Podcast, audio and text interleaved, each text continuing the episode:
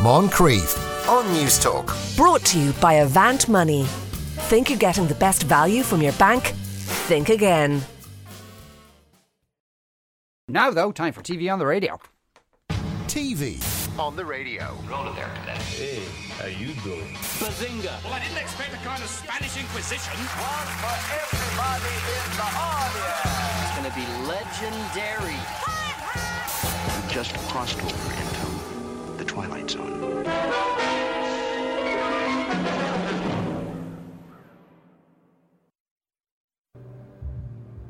Well, look at you. I mean, seriously. Do you really think you're pulling this whole thing off? The disco sex kitten look at your age? You're not fooling anybody with this. Wait, wait, hang on. Is that. Ugh, gotta be kidding me. A giant fing zit right in your laugh line? Wrinkles and zits. It's a real sexy cocktail you're serving up.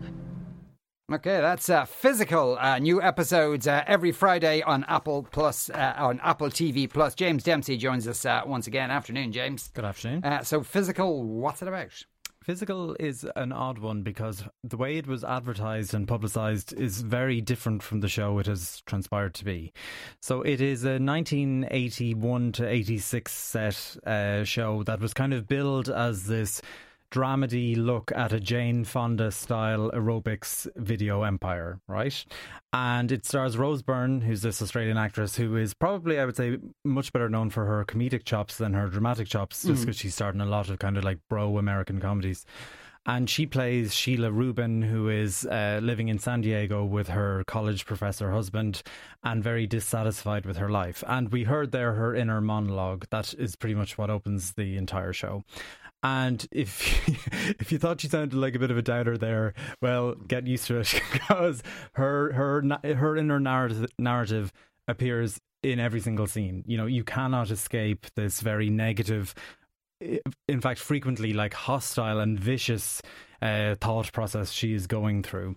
And she is so dissatisfied with her life that she is uh, doing things to her own body that are very, very dangerous and questionable. And certainly uh, it all makes for stark viewing. And then one day she discovers aerobics. And kind of what I was expecting when I saw all the publicity for this, because it's all like big perms and spandex and like upbeat techno hits. Um, I was expecting it to be a sort of like companion piece to Glow, the now cancelled uh, glamorous ladies of wrestling show on Netflix, which was also set in the 80s and had big curls and spandex. But it's not. It is a much darker, meaner, crueler show than that. That was that was about that was about womanhood in the 80s and really in in you know this century. This is really about kind of all of the worst parts of the 1980s and certainly all of the pressures on housewives to be kind of like absolutely perfect at all times. So it's a little bit lighter on the comedic chops than I was hoping for. That's not to say that there aren't plenty well plenty. There are a couple of laughs hmm. definitely. But it, it, you need to kind of know what you're going into if you're going to get the most out of this at all. There's a show on netflix that's recently been uploaded there. It's called on becoming a god in central florida. It has kirsten dunst and it's set in the early 90s and it's about a pyramid scheme. If you've seen that which is excellent well worth seeking out it was supposed to get a second season but lost it due to the pandemic. This is a more of a companion piece to that because it's about this woman trying to like trying to overcome all of her own personal demons and make something of herself while society is crushing all around her. And certainly it's only half an hour long. My all-time favorite thing of all time. So, uh, so I, I watched all three of the episodes that are available so far in a row, and I liked it. And I, I, I was much warmer to it than any other criticism I've seen, which has been actually quite cold. But I guess it, I didn't know what I was going into, right? And and that sort of took me a little bit by surprise. So it took me a while to, to find its rhythm. But when it gets into the bits about aerobics, you know, it's it's shot in this very kind of hyper stylized way. The the soundtrack is fantastic. Uh, it it captures this almost like you know, like quasi religious sense of, of exercise that uh, these women and uh, men found in, in, in aerobics and in, in that style of exercise. And certainly, I think I'm intrigued to see where it goes, but I guess it's going to be a pretty miserable journey at the same time. Right, okay. And, and it's really just about her It, it- because what you've described sounds kind of thin, fairly thin plot plot. Wise, woman goes to exercise class. So the, the you, yes, but they actually, to be honest with you, in, I would say there's almost too much plot going on given the Ah. given the very short runtime.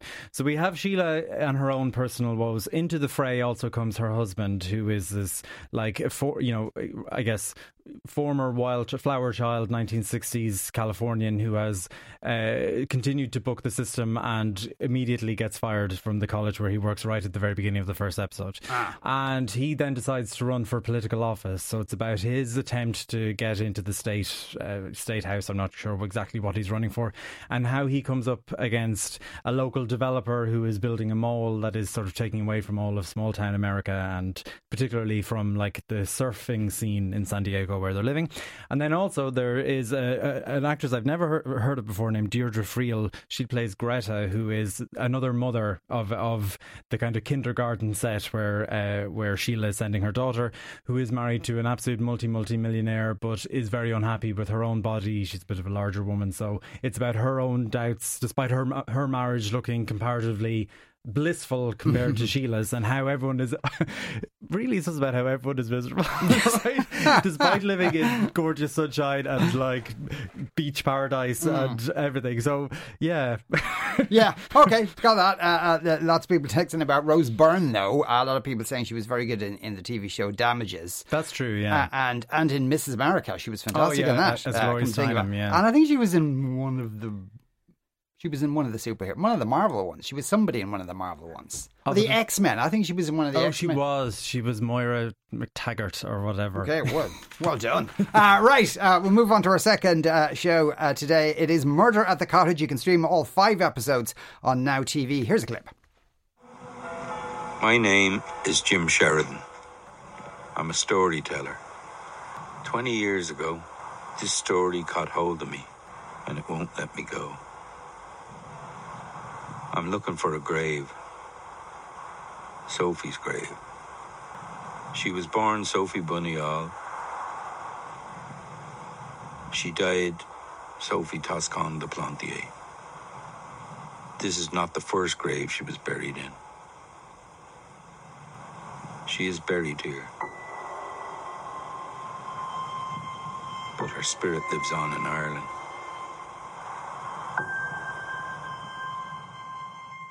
That's uh, yes, that's the hardened gumshoe uh, Jim Sheridan there. Uh, a lot of Jim Sheridan in this.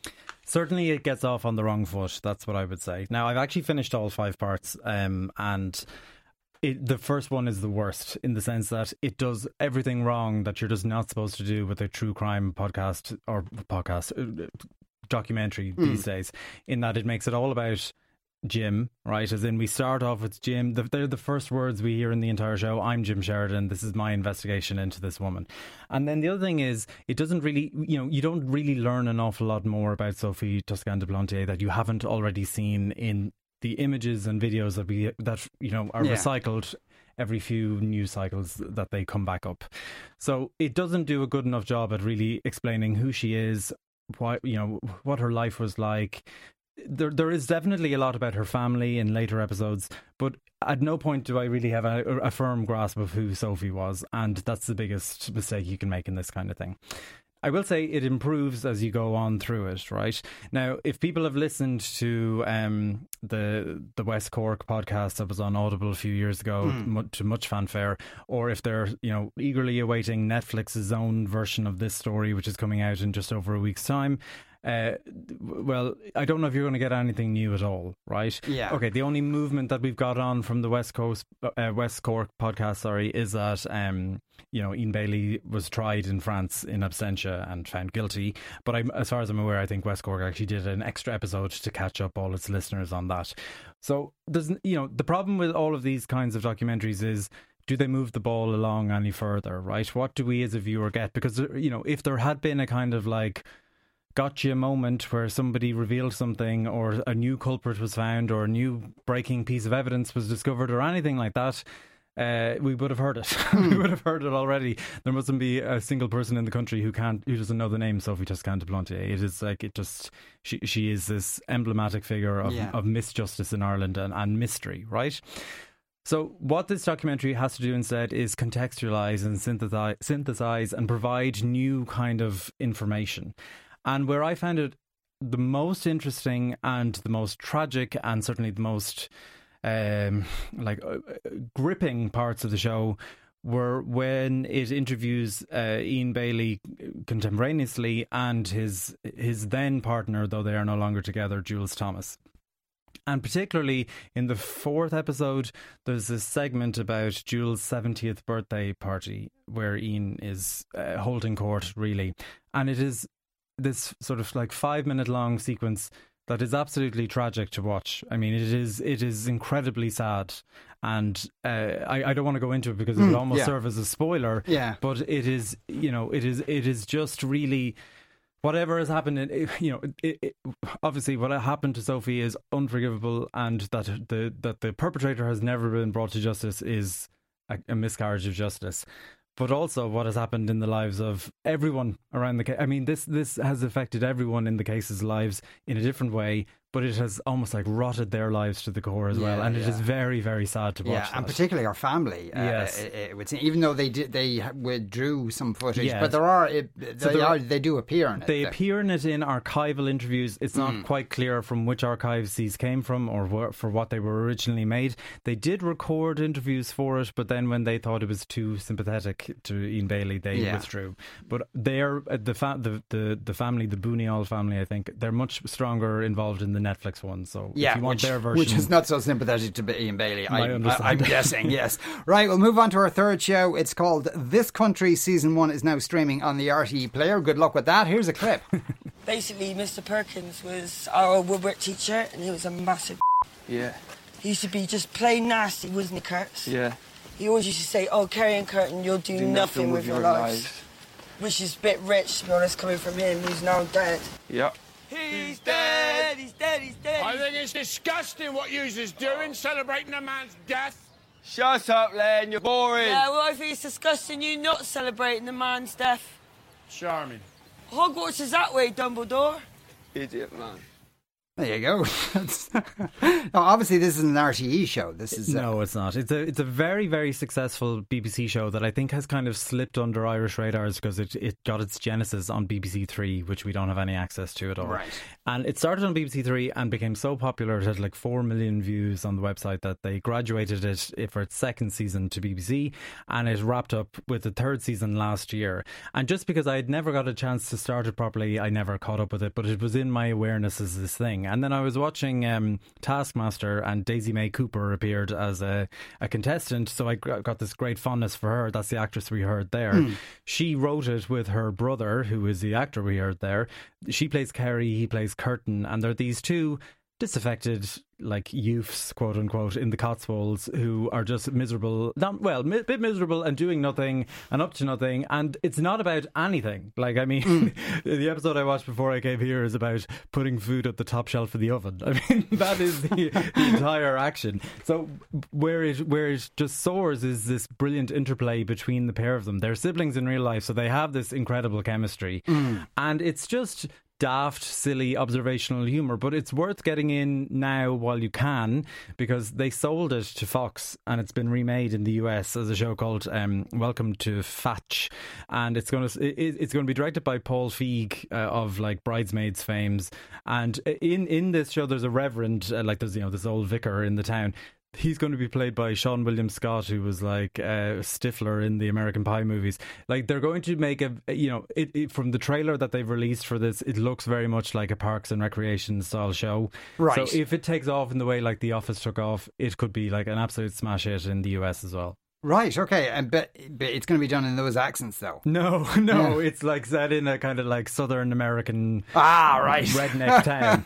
I don't know, there because the Cotswolds aspect aspect is kind of part of the charm. Definitely, yeah. Uh, I, I- I would have thought. Uh, uh, I know you've been asked about this before. Uh, Paddy uh, texted to say I would uh, recommend Lupin, which uh, now, and you'll correct me on the pronunciation of that in a minute, uh, uh, on Netflix. Very clever, well written, great fun, based around the fictional adventures of a French gentleman thief over a century ago. The main character, Assane, gets revenge for family injustice with the style of Lupin. I think it would the best Netflix release this year. A huge international hit as well. I just haven't seen it yet, but yeah. Hmm. oh, have you not? huge, Right, huge, okay. Huge hit. Right, okay. And how would you say his name? I would as say a French- Lupin. Lupin, because James speaks the French. James Dempsey, thanks a, a million once again. You are listening to the Moncrieff Show on News Talk. Moncrieff on Newstalk. Brought to you by Avant Money. Think you're getting the best value from your bank? Think again.